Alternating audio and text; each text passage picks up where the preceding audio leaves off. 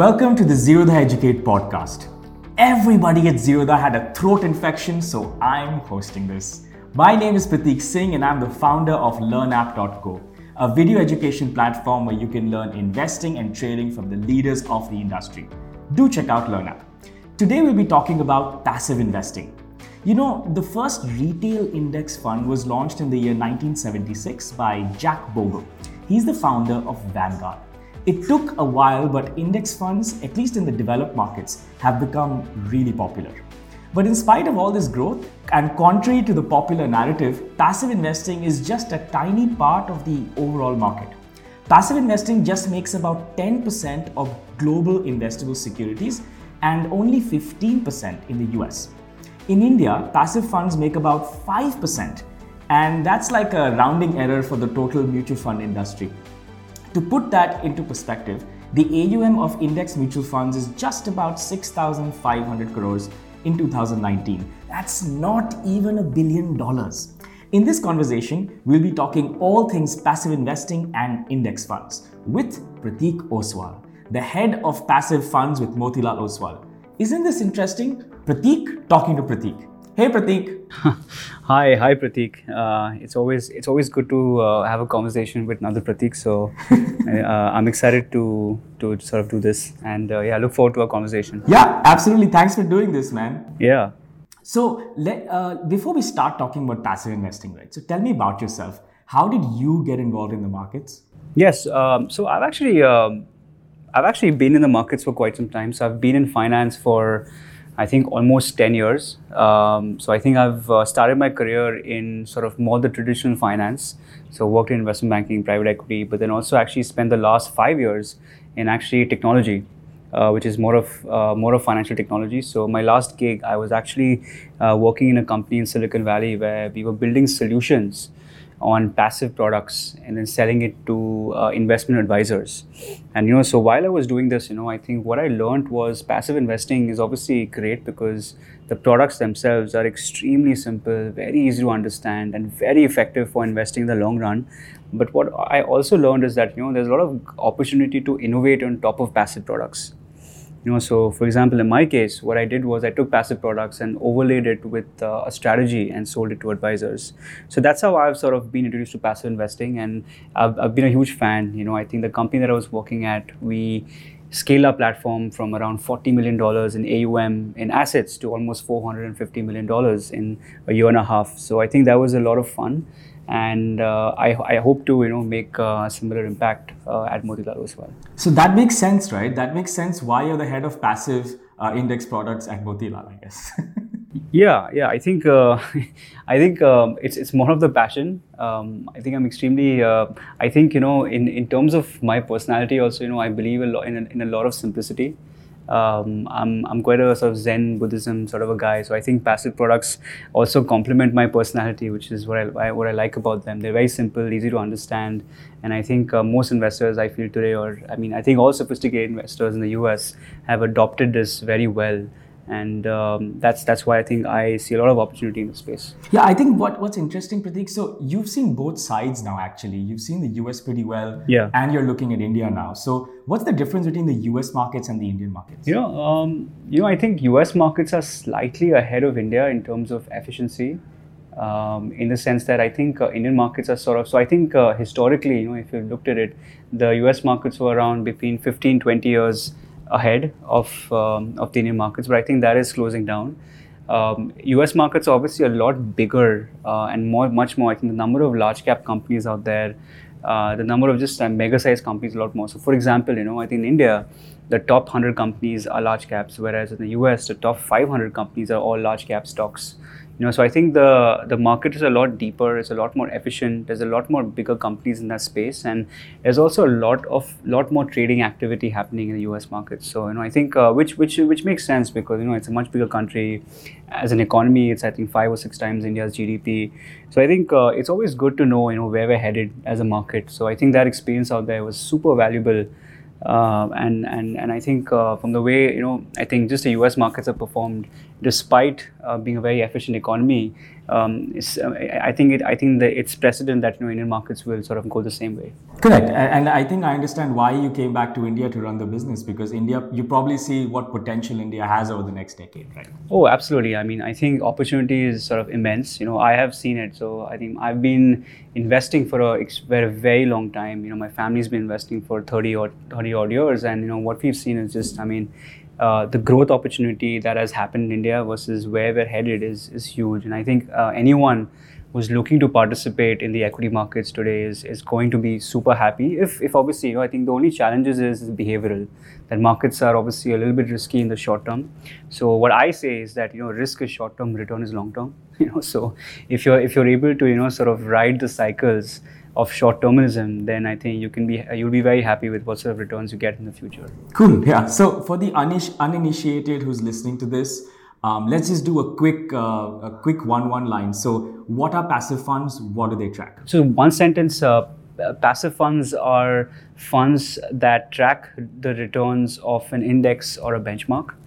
Um, so by index or a benchmark, I think um, a Nifty or a Sensex would be an example of an index, and uh, ideally the, the nifty if you were investing in a fund that that is replicating the nifty the nifty goes up by 10% you go up by 10% so you're just purely replicating the returns of the benchmark right perfect so i think that makes sense and uh, you also probably want to explain what the expense ratio is. Is it cheaper than an actively managed fund and, and why?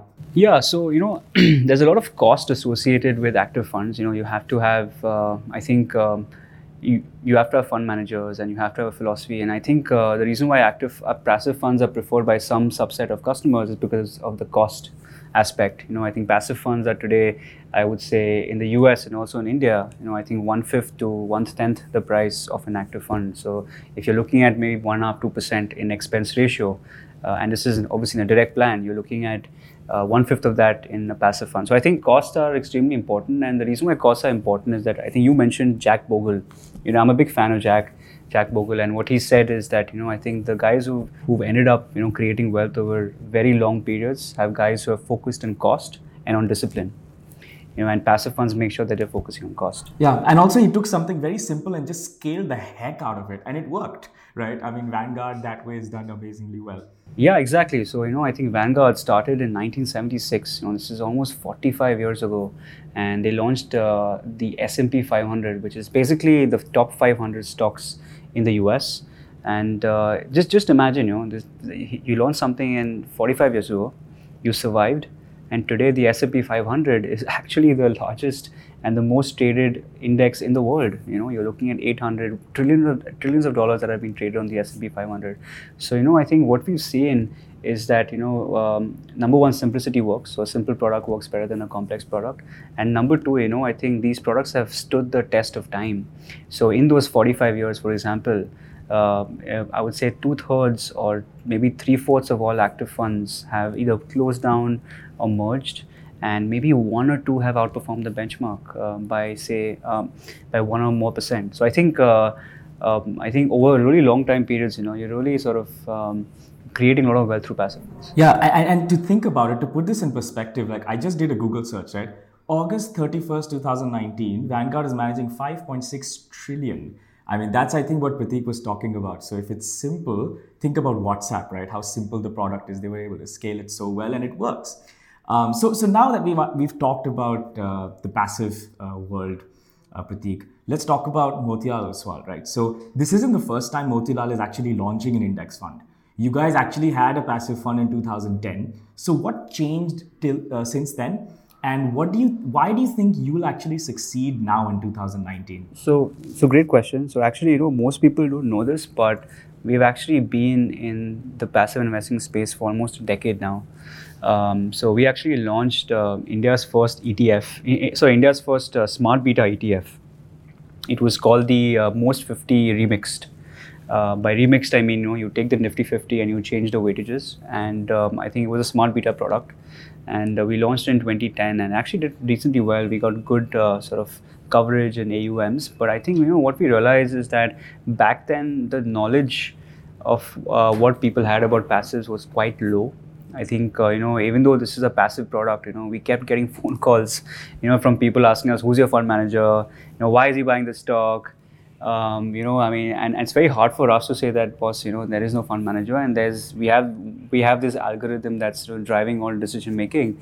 So I think um, knowledge was less. Uh, I would I'll be honest, and that's why sort of we sort of pivoted to uh, an active strategy, which is obviously done pretty well. It's more core to our beliefs, and um, I think this. So this is our this is our second attempt towards passives. Um, yeah. Yeah. Perfect. So you know, I mean, I know you've probably people have probably asked you this question like a thousand times. Yeah. But every time I take the flight and land in Mumbai or any other airport, I see like this Motilal ad, right?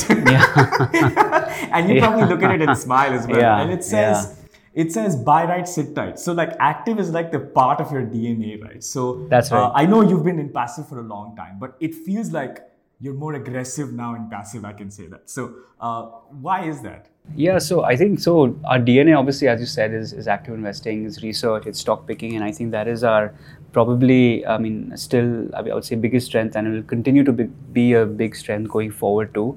Uh, I mean, I am obviously, I mean, uh, very committed and to the AMC, and but but I think you know, I think the how we see this as you know, every portfolio needs some element of simplicity. You know, so I'll give you my own example. You know, so I uh, when I was managing money for really wealthy people in the US, you know what, and these guys are like, you know, I mean, 25, 30 million dollars plus in assets, super rich. You know, these guys are like relatively older folks, and you know what I what I saw, and these guys have obviously adopted uh, adopted passive funds for say like 10, 20, 30 years. And what I saw was that you know, like if passive won or if active won, you would have 100% portfolio in active or 100% portfolio in passive but you know the reality is that you know almost everyone had a combination of both. They had a combination of some active some passive. So i think what we've seen is that you know i think every portfolio uh, needs uh, an element of simplicity and that's where passive comes in. And i think for extremely long time periods as i said you know i think the the beauty about passive is not about the returns it's about the risk and it's about it's it's about longevity. So if you're looking to invest for say 10 years plus, if you're like 25, 30, 35 roles, you have a very long career, you're looking to invest for retirement. So it makes sense to have some portfolio where you know you're sort of hedged from a lot of these short-term things that happen with active fund managers. So I think, um, yeah, and also you know I think most people don't realize this, but you know, um, I mean just to be like super sort of direct, uh, is that you know a lot of the mutual fund industry today you know a lot of funds that I've seen today, and, and this is from my obviously very um, sort of small time in the space uh, that like like a lot of them are like the funds that we have are sort of typically benchmark huggers. By benchmark huggers, I mean you know I think most funds do that one percent up, one percent down sort of performance. Right. Oh wow. I can't believe you're saying this. I, I really appreciate your honesty. Yeah, no, no, it's just it's it's just that there's I mean, and and I think uh, that is something that uh, so in the US they call this alpha core, and these funds have actually uh, uh, haven't sort of uh, because when you think about it you know a lot of these funds are you're looking at you know two and a half percent expense ratio. They keep a cash call of five to ten percent and then you have a lot of churning as well. So i think a fund manager in those funds has to not now but hence uh, from even now in the future has to outperform it by three to four percent just to match the benchmark which i think will get harder over time. So and and if you see all of uh, Motilal Oswal's funds or you know all our all our strategies, we're actually very focused you know all our strategies like very like focus 25 35 very concentrated portfolios where you know i think uh, i mean our investors have seen this that when we do outperform we outperform like crazy and we are underperforming so we call ourselves benchmark agnostic so if we have a bearish call on IT, you know, we're more than happy to take a zero percent exposure on IT, which I think a lot of people won't be able to. So I think, uh, so, and, and so I think that's where sort of we fit in. We we see ourselves as pure alpha seekers, and we see ourselves obviously now we're building a business that's focused on just pure beta. Yeah you talked about churn that active has some bit of churn and some of them have a lot of churn. Yeah. Uh, but even the constituents of the benchmark itself also change right? So is that something to worry about something to think about? Uh, why does that happen? How does the investor see that? So the constituents of the benchmark the it changing is actually you know the most beautiful thing and it's the best part about passive investing. Is literally why passive investing yeah. works you know, if you think about it, you know, in today, 2005, just take back 2005, you know, you're looking at the Nifty 50, which is a top 50 index. You know, most people, most people don't know this, but Nifty 50 was not financial services heavy. It used to be industrials, infrastructure, you know, utilities, oil and gas. Whereas today it's financial services, 35% plus, and tomorrow it might be something else. Correct. So actually, what's protecting investors is the fact that the benchmark changes every say five to ten years time you know you make sure that you always have the best quality or the best like the top stocks in India will always be in your portfolio regardless of what happens. You know, so a lot of stocks who haven't gone back, which haven't gone back to the highs in 2008, you know, a lot of them actually haven't uh, gone back to the highs today also. But the benchmark has has I would say gone up two and a half times since then. So I think uh, passive investing great because you know it's it's it's I would say um, it's very um, it follows Darwinism, you know, which is survival of the fittest and it, it sort of adapts to changing conditions. So you can make sure that if you hold a passive fund today, you will hold the best 50 yeah. or top 50 top 100, whatever it is, even in the future. Yeah, I was actually going to ask you this question, but you sort of already quasi answered it. What I was going to really ask is, an index fund is not created with any fundamentals in mind, right? That's the point. So there's no bias. Absolutely. So, right. There's no bias. Create it on liquidity or market cap or something like that, right? And uh, that may cause some bad companies to just pop in, right? Like the Yes Bank may pop in, like the Vakrangee may pop in. Um, so isn't that a bad thing because you know there's no fundamental involved? Doesn't that defeat the whole purpose of indexing? Uh, that these guys may just pop up, or is that just part of the game? Yeah, so you know, I think uh, so. Most I would say that at least the simple passive funds are, are weighted weighted by size. So by size, I mean the bigger stocks get more weightage, the smaller stocks get less weightage yeah market cap weighted and that's how i would say most of the simple passive funds are structured. And i completely agree you know i mean i think when you're looking at a passive fund you will have like for example a next 50 uh, the nifty next 50 which is um, you know stock number 51 to 100 had guys like DHFL India Bulls, which sort of pulled down the returns. So i think that is going to happen uh, but the beauty about it is that you know it will get kicked out of the index eventually. You know so i think the index is very brutal. The index does not uh, have I mean it does not have any sympathy for you. So a company that does not deliver will be kicked out of the index very soon, and a company that does deliver will get upgraded very soon. So basically, you can expect that. So I think what happens in the active space is you know a lot of people tend to uh, chase returns. You know, chasing returns is like big phenomena. Um, I, I, think, and but, but in passive, you know, you're making sure that you know whenever something does well, it's automatically going up the order uh, and your sort of weightage in that keeps them going up over yeah and i've also seen like the companies that get discarded that are moved away from the index suddenly the liquidity also drops. Um, and if some company just joins the then the liquidity just goes up. So clearly people are following the index like much more than this, you know, look in the past mirror, ki, oh, this was a bad company, but they will be weeded out eventually. So I think that makes total sense. So it's even more reason to do index investing, I guess. Yeah, exactly. So I think, and, and, and just to add to the point, you know, the index, you know, is actually quite diversified. You know, you're looking at 50, 100, 200, 500 stocks. So one or two bad apples will not really make a big difference to your portfolio. Um, and, and, and by the time the bad apple makes a difference, it gets smaller and smaller and more insignificant over time. So I think uh, that is something that investors shouldn't worry if obviously they're looking for long-term investing. If someone's looking to correct, and eventually people go Satyam, Satyam who? I don't know that. Yeah, exactly. so I guess yeah, yeah. what? yeah. So no, cool. Yeah, exactly. And I mean, you know, I think we've seen. So we've been running passive funds. You know, we've had Gitanjali Gems. You know, that has comp- like uh, that was in the mid cap index and it got thrown out. Um, so yeah, I think we've sort of seen that, and honestly, the the index hasn't really suffered um, overall because of how small or how insignificant it becomes as it sort of loses value. So yeah, so I, I think uh, the stocks that go up um, uh, are actually good for the investor, and actually they increase in value. So I think that is, I think that's entire sort of uh, methodology of you know how they how the stocks move inside make gives a lot of credibility. Yeah, yeah. You know, one thing I really wanted to uh, understand from you, right? So basically, what the manager is doing, uh, not the manager, the person who's looking after the index fund, he's taking the money, he's uh, distributing it according to the weightage of the index he's tracking, and basically from that he takes a very small expense ratio, and that's what he keeps. Um, now, this expense ratio is much lesser than the active funds, like you told me earlier. But a few basis points, does that really matter, Pratik? Can you explain to our listeners how much of a difference this can actually make? Um, you mean expense ratio? Yeah. So in expense. Yeah. So you know, expense ratio is uh, you know I think um, I think it's a very important thing to understand that expense ratio uh, does not matter if you're doing it say for one or two or three years time but if someone is really investing for a really long time, so suppose a, a, relatively young investor who's say 25, 30, 35 is entering the market today, and wants to invest for a very long time, then he needs to think about expense ratio because that 1% adds up into something that become quite significant over time. Just, just imagine, you know, you're, you're paying 1% every year for say 30 years. You know, that, that becomes half your portfolio over time. You know, so I think uh, expenses is important. You know, having said that, and I the compounding effect also is effective. Exactly, right? exactly. Yeah. So 30% plus compounding will be like, I don't know, 40, 45, maybe 50%. Um, so I think, yeah, so I, I think expenses are important. Uh, and I think um, uh, you should have some part of your portfolio that is in sort of low cost funds. Yeah. You know, there's, I'll jump to a different topic completely now. So, um, there's one misconception, Pratik, that index funds don't offer downside. Like what retailers hear all the time is, oh, debt will give you downside uh, cushioning if the market goes down, right? And active funds also say that a lot.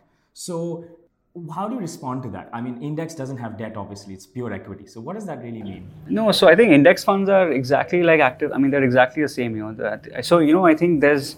Uh, so the way I see it, the mutual fund ads come, and you have this guy in the in the end saying, index funds are uh, subject to market risk. You know, that is literally the definition of an index fund. You know, that literally because because an active fund is subject to market risk as well as the fund manager risk. You know, so a combination of two. Whereas index funds are pure market risk, and the reason why that is absolutely great is because you know who to point fingers to, which is the market, and the market, as you know, is volatile. You know, so I think the beauty about you know, as you said, um, obviously, yeah. I mean, in, index funds are just like active funds, so they ca- could be more volatile, they could be less volatile than active funds. It depends on what the strategy you're comparing it to. But uh, you know, just just to just to let you know that you know most investors today, I think a good proportion of them, you know, I think churning of portfolio is is is is a bit of an issue, and the number one reason to why people churn their portfolio is underperformance, and the second one is capital loss. So with index funds, you know, you don't really have that underperformance happening in your portfolio. So there's not really a need to churn the portfolio. So I think uh, it's much more stress free, and uh, which is why I think you know sort of keeping on to the cycles or holding on to investments for say 10 15 years is much easier than it is say for an active fund where you may underperform you may not you know so i think that is why i think managing the psychology of investor uh, which I think is key for long-term investing, is, is relatively less difficult with index. And I think uh, I think uh, we should also talk about risk. Yeah, we should. You know, so as you know, so yeah, so I, I'm a big fan of Warren Buffett. You know, I've gone to Omaha, I've I've, I've seen him speak there. Oh, really? think, um, At his pre- yeah, yeah, oh, that wow. was. Yeah, I think I, I think every investor you know who's sort of passionate about investing should really like think about you know making a pilgrimage to Omaha because it's such an incredible experience yeah. yeah, yeah, it's a pilgrimage. It's, it's it's the environment is absolutely crazy.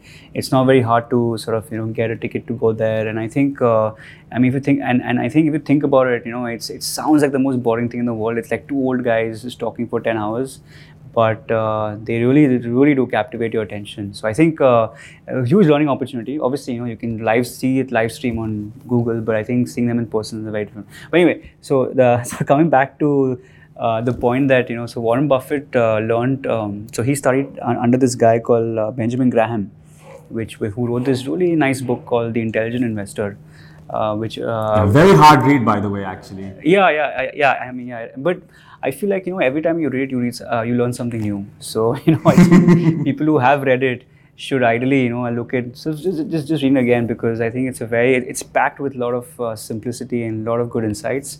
And uh, one, and one of the insights in the book is, uh, is is sort of targeted towards the advisor saying that you know the advisor's job is not to manage return it's to manage risk.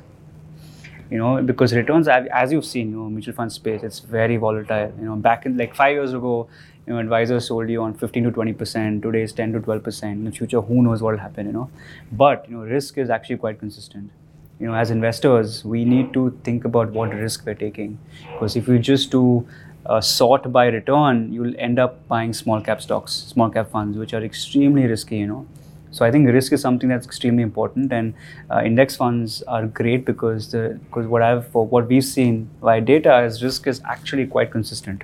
So index fund risk today versus the risk 10 years ago has been exactly the same. Whereas an active fund, the ranges are massive. You can have an active fund that is having a standard deviation of 6%. You can have an active fund that has standard deviation of 20%. You know, and that so you might hold an active fund, but you actually or, or, or, like a large cap fund, but you might hold the risk of a small cap fund You know, so I think obviously this will go down over time. So now SEBI has come up with certain policies, but I think still I think so risk is, is, is quite consistent, which I think knowing your risk is much better. And secondly, you know, I think um, investors, you know, so people you know what i've seen is that i would say 80 90% of the people today are focused a lot of like a lot of the energies is towards fund selection. You know by fund selection i mean they have to decide which fund to buy which fund to sell which fund to churn. Yeah and, basically know, strategy what, right? They think yeah, more yeah. strategy rather than allocation. Exactly absolutely. More strategy as you know which this fund will this fund give me more returns than that fund? You know how will i be the benchmark? All that. But the reality is that you know i think uh, what what I think uh, studies or numerous studies have shown that actually long-term returns does not come from which fund you buy or sell. It's actually come from the combination of those funds, and that is called asset allocation. You know, so I think uh, investors need to understand that they need to they need to have the nice the, the right combination which will so for example a risk averse investor might have a higher debt allocation higher large cap allocation whereas a risk uh, loving investor, you know, who wants to sort of make more returns, should ideally have a more, say, mid or small cap or whatever. So I think that is something. What kind of allocation would you do, Pratik? So depends on uh, the investor. You know, the allocation. No, for your money. Like if you had to do it for your money, what would your allocation be? So, um, so in terms of my allocation, you know, I mean, I would definitely have. So I have a long way to go. So I have maybe 30, 40 year career in front of me. So I would definitely have, I would say maybe 40 maybe 50% of money in and passive funds and the rest i would probably you know do it in uh, active funds or debt all of that yeah yeah so i think i mean currently you know i'll be honest i mean most of my money is with motilal's active funds and the reason that is because you know i think i am biased you know and, and, and i know and i understand the group's philosophy and i am fully on board with it and you know, I know for a fact that you know I think active funds do well. Only problem is that most investors don't have the mental capacity to hold on to underperformance for too long. So I think uh, I, I definitely feel um, in terms of allocations, you know, the younger you are, more passive. The more risk averse you are, I would say more passive. So you have the Nifty 500 uh, index fund, you have the mid cap 150, and I see the small cap 250 index, right? Now, uh, as far as my understanding goes, the liquidity dries up maybe in the top 80, top 100 stocks, right? Beyond that, the liquidity starts um, starts to widen. So the bid ask will widen and liquidity is a challenge. So how do you deal with that as a fund house? Like when money flows in, how do you how do you actually replicate the index then? Yeah, so um, so I mean you're absolutely right. Um, liquidity does dry up in India, and I think. Uh, um, especially post say the 200 or 250 stock, you know there is uh, less liquidity than there would be in the top 100 stocks. But you know, I know, I, I mean, if you look at the Nifty 500, you know that is literally the one fund that is that offers you equity as an asset class. You know, buying India's equity, it's, it's like buying gold. Buying equity would mean Nifty 500 because you're buying 96, 97% of India's market cap. So I think, uh, and, and if you just look at the Nifty 500, you're not actually buying 500 stocks. You know, 85% or 82.5% is actually the top 100 stocks. 15% is the mid cap, and just like maybe less than 4% is the small cap index. So the reason, the so I think uh, liquidity is not a challenge at all because you're basically buying because they're not equal. Not, exactly, and I mean an equal weight index would be uh, would be a huge challenge.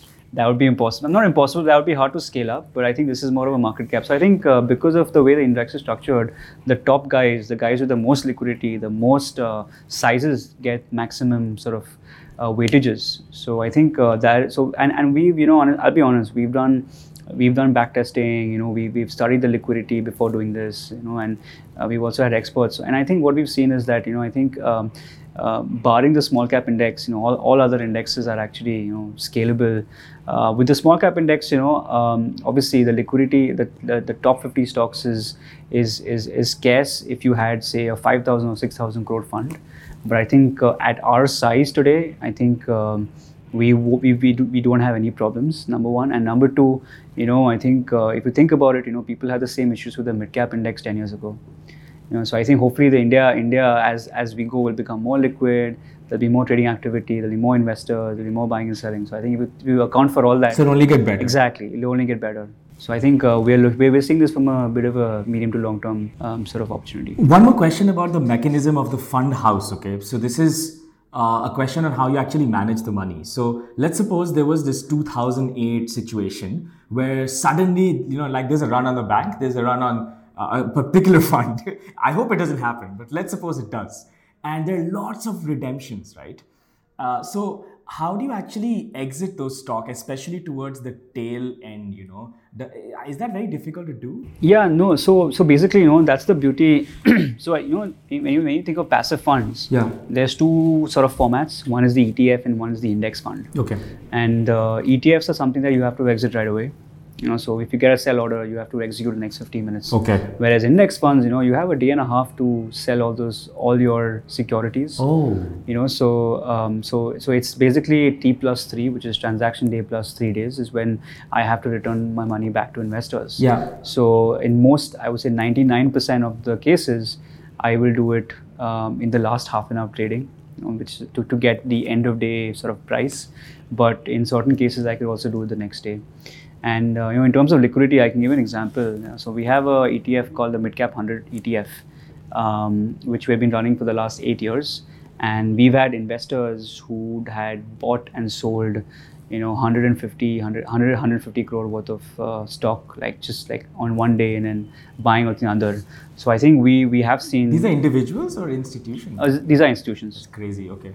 Yeah, so we've seen that, and we managed to, and and also we we've learned from experience that, uh, so we have had good six seven years experience, and uh, so right now it's completely automated, but uh, but yeah, I think. Um, um, liquidity at, at the current sort of market cap that uh, size of funds we have is not an issue and i mean we don't see an issue in terms of liquidity because we have time for us to sort of go out there and sell it Yeah, this is, if it's completely automated, this is a really good business as well because not only are you saving money for the customer, I mean it almost costs nothing to actually run it, right? That's that's pretty good. It's a win-win for both. Yeah, so the ETFs are automated, almost automated, I would say. There, there is some small human intervention, but yeah, the index funds are not yet because we're sort of still learning and and uh, hopefully, you know, this time next year we'll, we'll have uh, uh, sort of automated that. But but also I think automation has its challenges because you know the idea is to lower the cost of trading as much as you can. So I think uh, like my my plan is to not uh, accept the current cost of automation is to lower it down. So hopefully we can make our models uh, better and more efficient. Yeah, I think your experience in tech will really help here. Yes, yeah, exactly. Yeah. So I think uh, we're trying to use uh,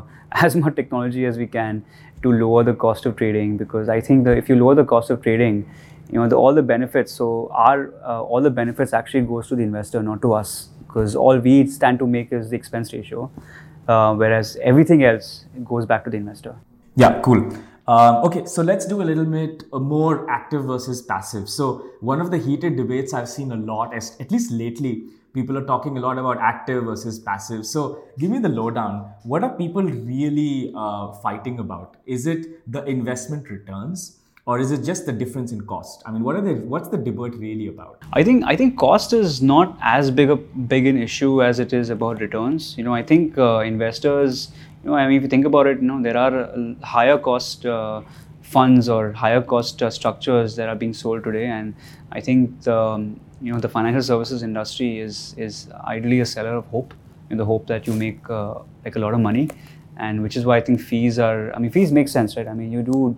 Most investors do end up making more money in like uh, in, in, in stuff like private equity or whatever. So I think it makes sense to charge more. But I think uh, people are today are more about the return aspect. You know, I think. Uh, um, index uh, is not something that most people sort of compare their investments to, and still, it, uh, I still think it's it's sort of at a nascent stage today. Uh, but but I think uh, especially in the last three to four years, you know, you've seen that a lot of active fund managers have not managed to sort of, uh, or actually in, in um, managed to outperform or the, the benchmark, which, uh, which is which is which is why you know. So the theory is that you know if you can't outperform the benchmark, then just buy the benchmark for free, right?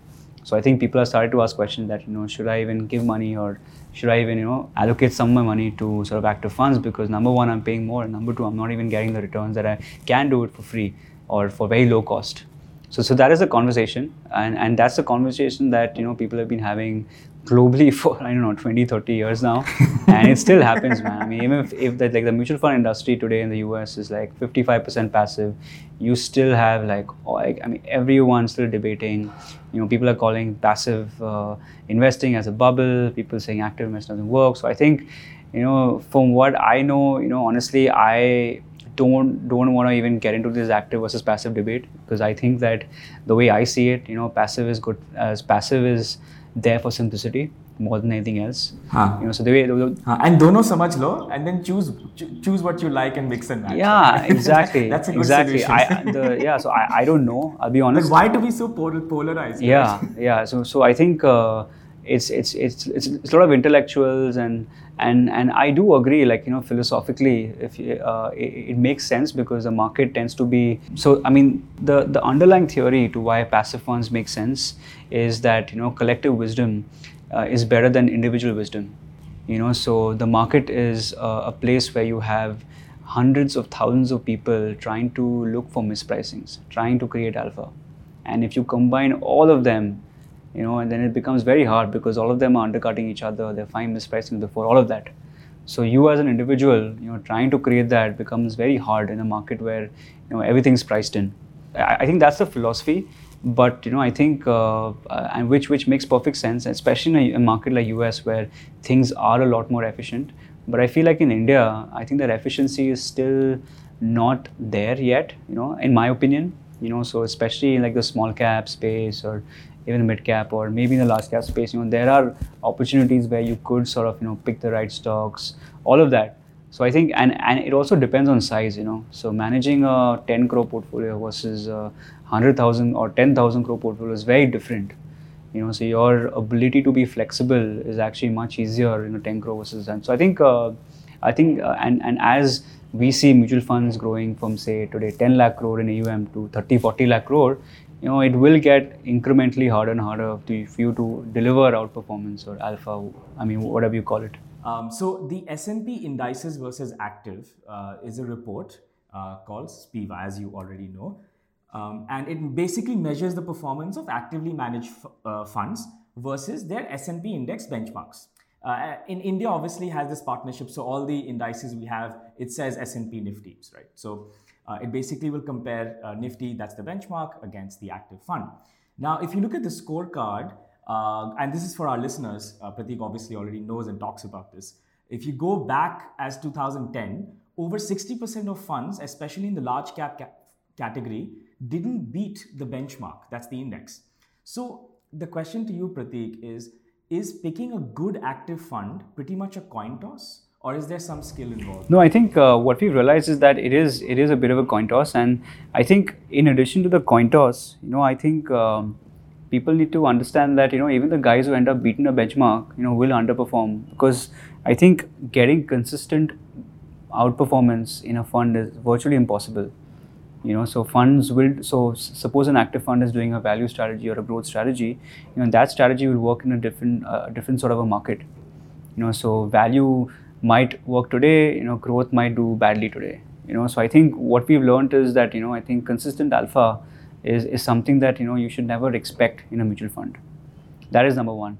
Number two i think you know there is there is credibility in a philosophy you know. So i think uh, if you look at active funds even though they might not be consistently underperforming you know there will be like they go through cycles where they will underperform today outperform tomorrow they'll underperform again.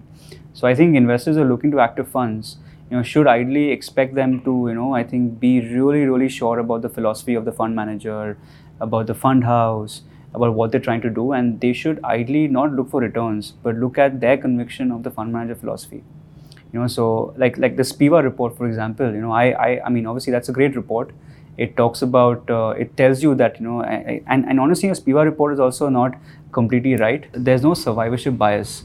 So i'll give an example. The spiva report in the us says that you know 90% of passive funds or uh, active funds have underperformed the benchmark. It's actually much more than that because a lot of funds have shut down or merged over the last 10 years. So the actual number is more like 90 95 96 maybe who knows? Yeah. So so you know i think the us uh, is is a is, is i think that market is very efficient.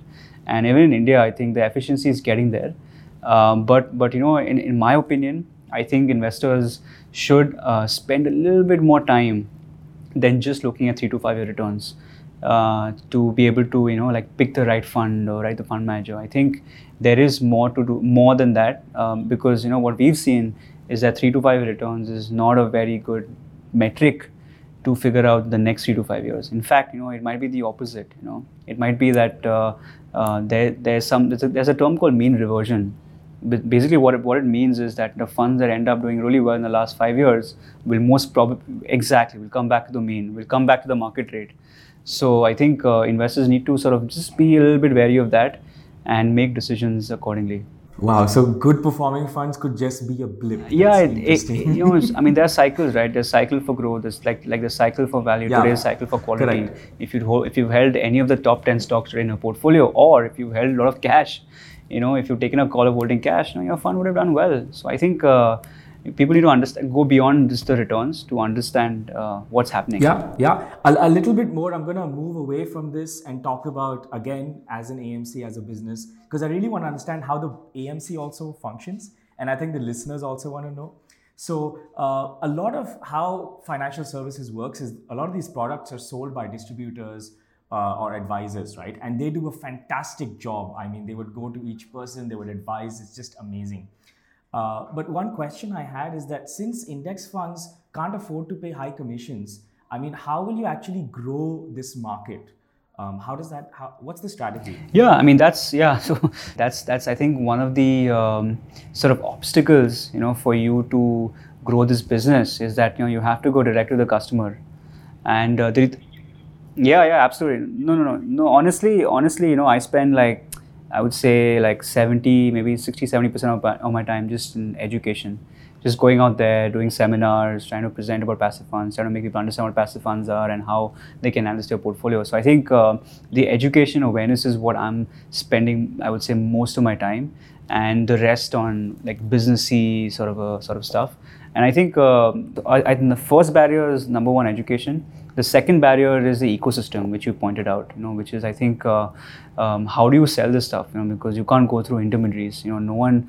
I, I mean, we we had uh, so we've done an NFO uh, of four funds last month, and we've had very little traction with distributors because obviously the commission, uh, which is embedded, Correct. Is, is and it makes little. sense. I mean, they should be paid for their uh, their hard work. Exactly, exactly, sense. exactly. So you know, I think uh, the battle is number one. You know, so I am not so you know as i said before financial services is about you know like a lot about selling hope. So in my case you know in my case i am not giving commission and i'm not selling hope you know. Whereas in an active fund you know there's commission and there's hope of making a lot of money. So so i think uh, there's there are, there are sort of two uh, sides to this. And uh, but but you know i'll be honest i think um, as as customers are getting smarter and smarter as customers are better at googling stuff out and they are um, uh, I would say, you know, I mean, uh, I, I, think I think there are. So, for example, in our case, you know, I think the maximum uptake happened in the retail investor uh, sort of segment, uh, which I think is very very encouraging. It's it me it shows that you know people are getting smarter, people are getting more aware of this stuff of these products. Whereas I think hopefully over time, you know, we will get more sort of participation from institutional or HNI ultra HNI that category.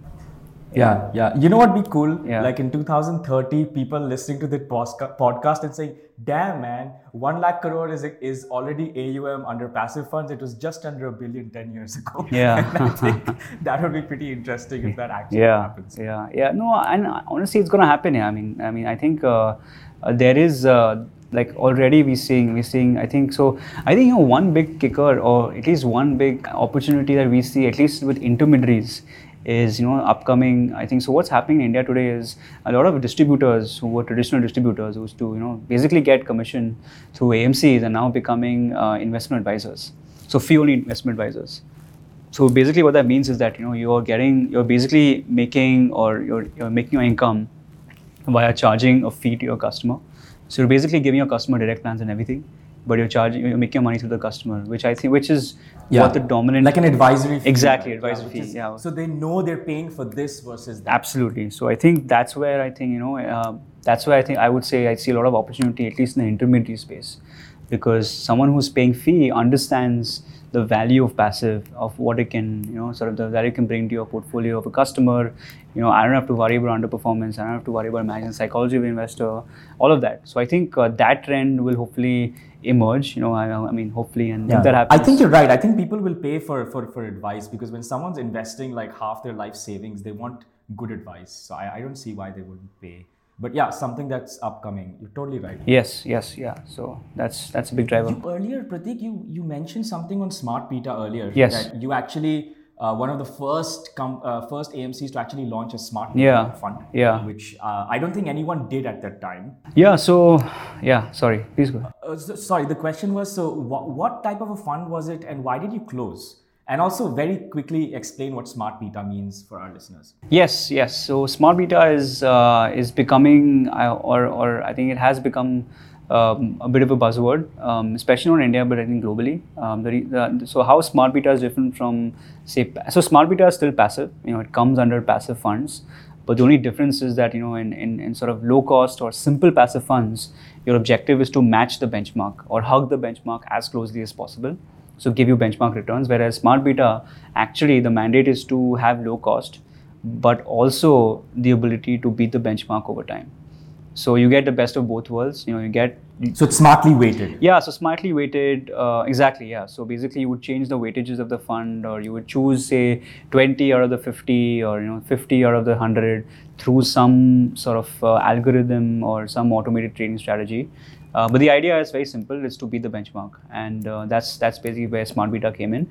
You know and, and, and globally it hasn't worked you know i'll be honest. Um, smart beta is a very interesting concept. I, I think it's a huge opportunity but uh, from our experience you know i, I mean I, I remember telling you that uh, you know we had customers calling us asking us who the fund manager is.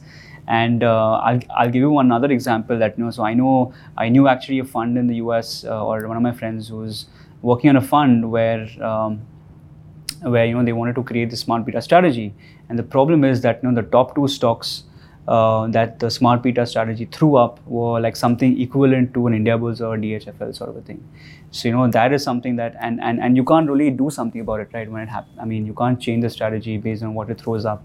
So I think uh, that's why I think you know I think uh, smart beta is definitely an opportunity, but uh, I think the education towards uh, just pure passive funds is very less. And once you know you see a lot of people sort of um, uh, adopting passive, then you can see people adopting smart beta. Uh, but even then, you know, I think the AUMs in smart beta are still quite low globally. Yeah. I mean, uh, also, I, I was just thinking for the listener who's been listening for this for almost an hour now. I mean, well done. you, you, you got through this for an hour. so here's a little prize.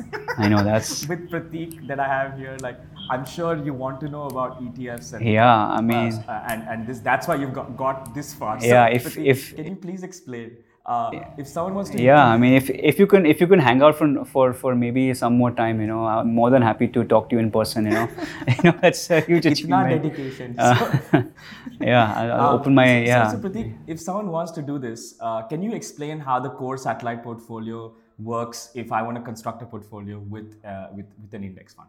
How do I do? Yes, I would refrain from telling someone to put all their money in passive funds, like 100%, you know, because I think India is still early days. And uh, even though you have seen some bad performance by active funds, I would say, you know, I guess for the sake of this audience that's listening, you know, they're relatively younger folks uh, looking to invest for a relatively long time. So have at least uh, between a 20 and 40% allocation to passives. And this should be across categories. So if I think um, should be a bit of large cap and mid cap, I would say. And then also again, then obviously you can combine that with uh, some active funds and some debt. But uh, I think um, I think as the younger you are, the less debt you should have in your portfolio. So don't have like 60% debt and 40% equity. That's uh, have have basically like at least maybe 60 or 80% I would recommend in equity. Uh, this is obviously, I mean, this is obviously if you have um, um, if you do have short-term goals, then please you know have more debt. But if you have, if you're investing for a very long time, and if you have the risk uh, ability, then and, and and and if you know for a fact, and, and you should know that you know you will. Uh, the markets do correct on and off, you know, every seven to ten years. So be prepared to lose um, maybe between 30 and 40 percent of your money. But obviously, the pullback is, is is very very short. So I'll give an example. You know, markets corrected in 92. Uh, the markets uh, pulled back very quickly. Then 99, the Y2K markets corrected in two years' time. 2000, 2008 markets corrected in a year and a half. 2013, people just if they can just like manage their psychology, which I think is the most difficult part of being an equity investor, then I mean you will just absolutely do a great job. Number one. Number two, you know, I think this is I think extremely important. You know, I keep telling a lot of younger younger folks is the, the question that they ask me constantly is, you know, when do I invest? And, you know, I think my response is very simple as early as possible. You you know if you can you know invest on the day you're born you know.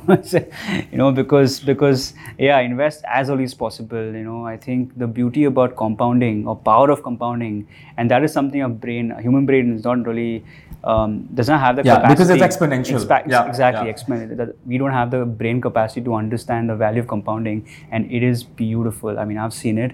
And the earlier you invest so the money you invest today is going to double triple every single year in 15 to 20 years time every single year so and the earlier you invest the better it is you know so don't people ask me should i invest now should i first buy a car buy a house get married i'm like no don't do that invest today you know invest, invest Yeah, I, I think even Buffett has this story, right? So they asked him, when did you start investing? He said, 12. He said, what's your regret? I wish I started earlier. so, exactly so and and also you know if you've seen buffett's income grow you know at 60 you know he was not very wealthy like but the compounding effect of his i mean 60 to 90 you know his wealth must have grown some 100 i don't know how many x but uh, th- th- that's what right so the more time you spend investing the more um, the more that money uh, uh, is multiplying for you over time so trick is to yeah, start I mean, actually, this is maybe this is a bad example, right? But I'm a huge fan of uh, Bill Gates. Okay, I know he doesn't invest in equities, but this guy is not even running Microsoft, and he's again on the rich list, and he doesn't give a shit, right? I mean, he's just do he just doesn't care, and he just keeps getting wealthy and wealthy because the machine that is Microsoft, like its exponential move has happened in the last ten years, right? And uh, it's just it's beautiful. Yeah, exactly. So Microsoft corrected a lot, but then it's back now. And I mean, just look at his. I mean, he he he he was uh, wealthy in uh, 20 years ago, and now just because of pure compounding, he's again the wealthiest person. So I think, uh, and what he's done, he's done, and and and guess what? You know, Bill Gates has actually sold a lot of his stake over the last 20 years. So Bill Gates would have been worth, I think, double of what he's worth today. But he's actually given his money uh, money away to philanthropy. So I think, uh, despite giving, I would say. I don't know, 20, 30% of his wealth away over the last 20 years, he's still like the richest person. So I think that just shows you that, you know, doing nothing is the best strategy. You know, my job as, as, a, as, as someone who knows something about mutual funds is, is very difficult because, you know, I have to convince people to do nothing. You know, so, and, and, and, and that's where most of my effort goes. So, which is why I think, you know, if you really like stick to investments and, and, and don't like worry about underperformance and, you know, whether it be active or passive, it doesn't matter. What, what matters is that you hold on to whatever you have and um, yeah just just just the Yeah, wave. correct. I, I think all disciplines, I think that's uh, one thing we're taught, I think, in school is that if you work hard, you'll get better marks. But it's maybe just being really consistent for a really long time, which in this case is not doing anything. absolutely absolutely yeah yeah which is why you know i think people think that you know investing is magic and you know you have to like eh, invest in these like only like uh, wealthy people make money and all that but no that all that is not true What's a good stock to invest, Pratik? Please tell me. yeah like, I yeah don't know. yeah i have yeah i, I wish i had known but uh, i mean i would have not been here on this podcast if i had known you know so Yeah. yeah so there is there is no good stock you know i'll be honest people get lucky. Uh, the and and i have rarely seen people create great wealth using stock stock tips. You know wealth making creating wealth is an extremely boring process. Very boring. It takes forever.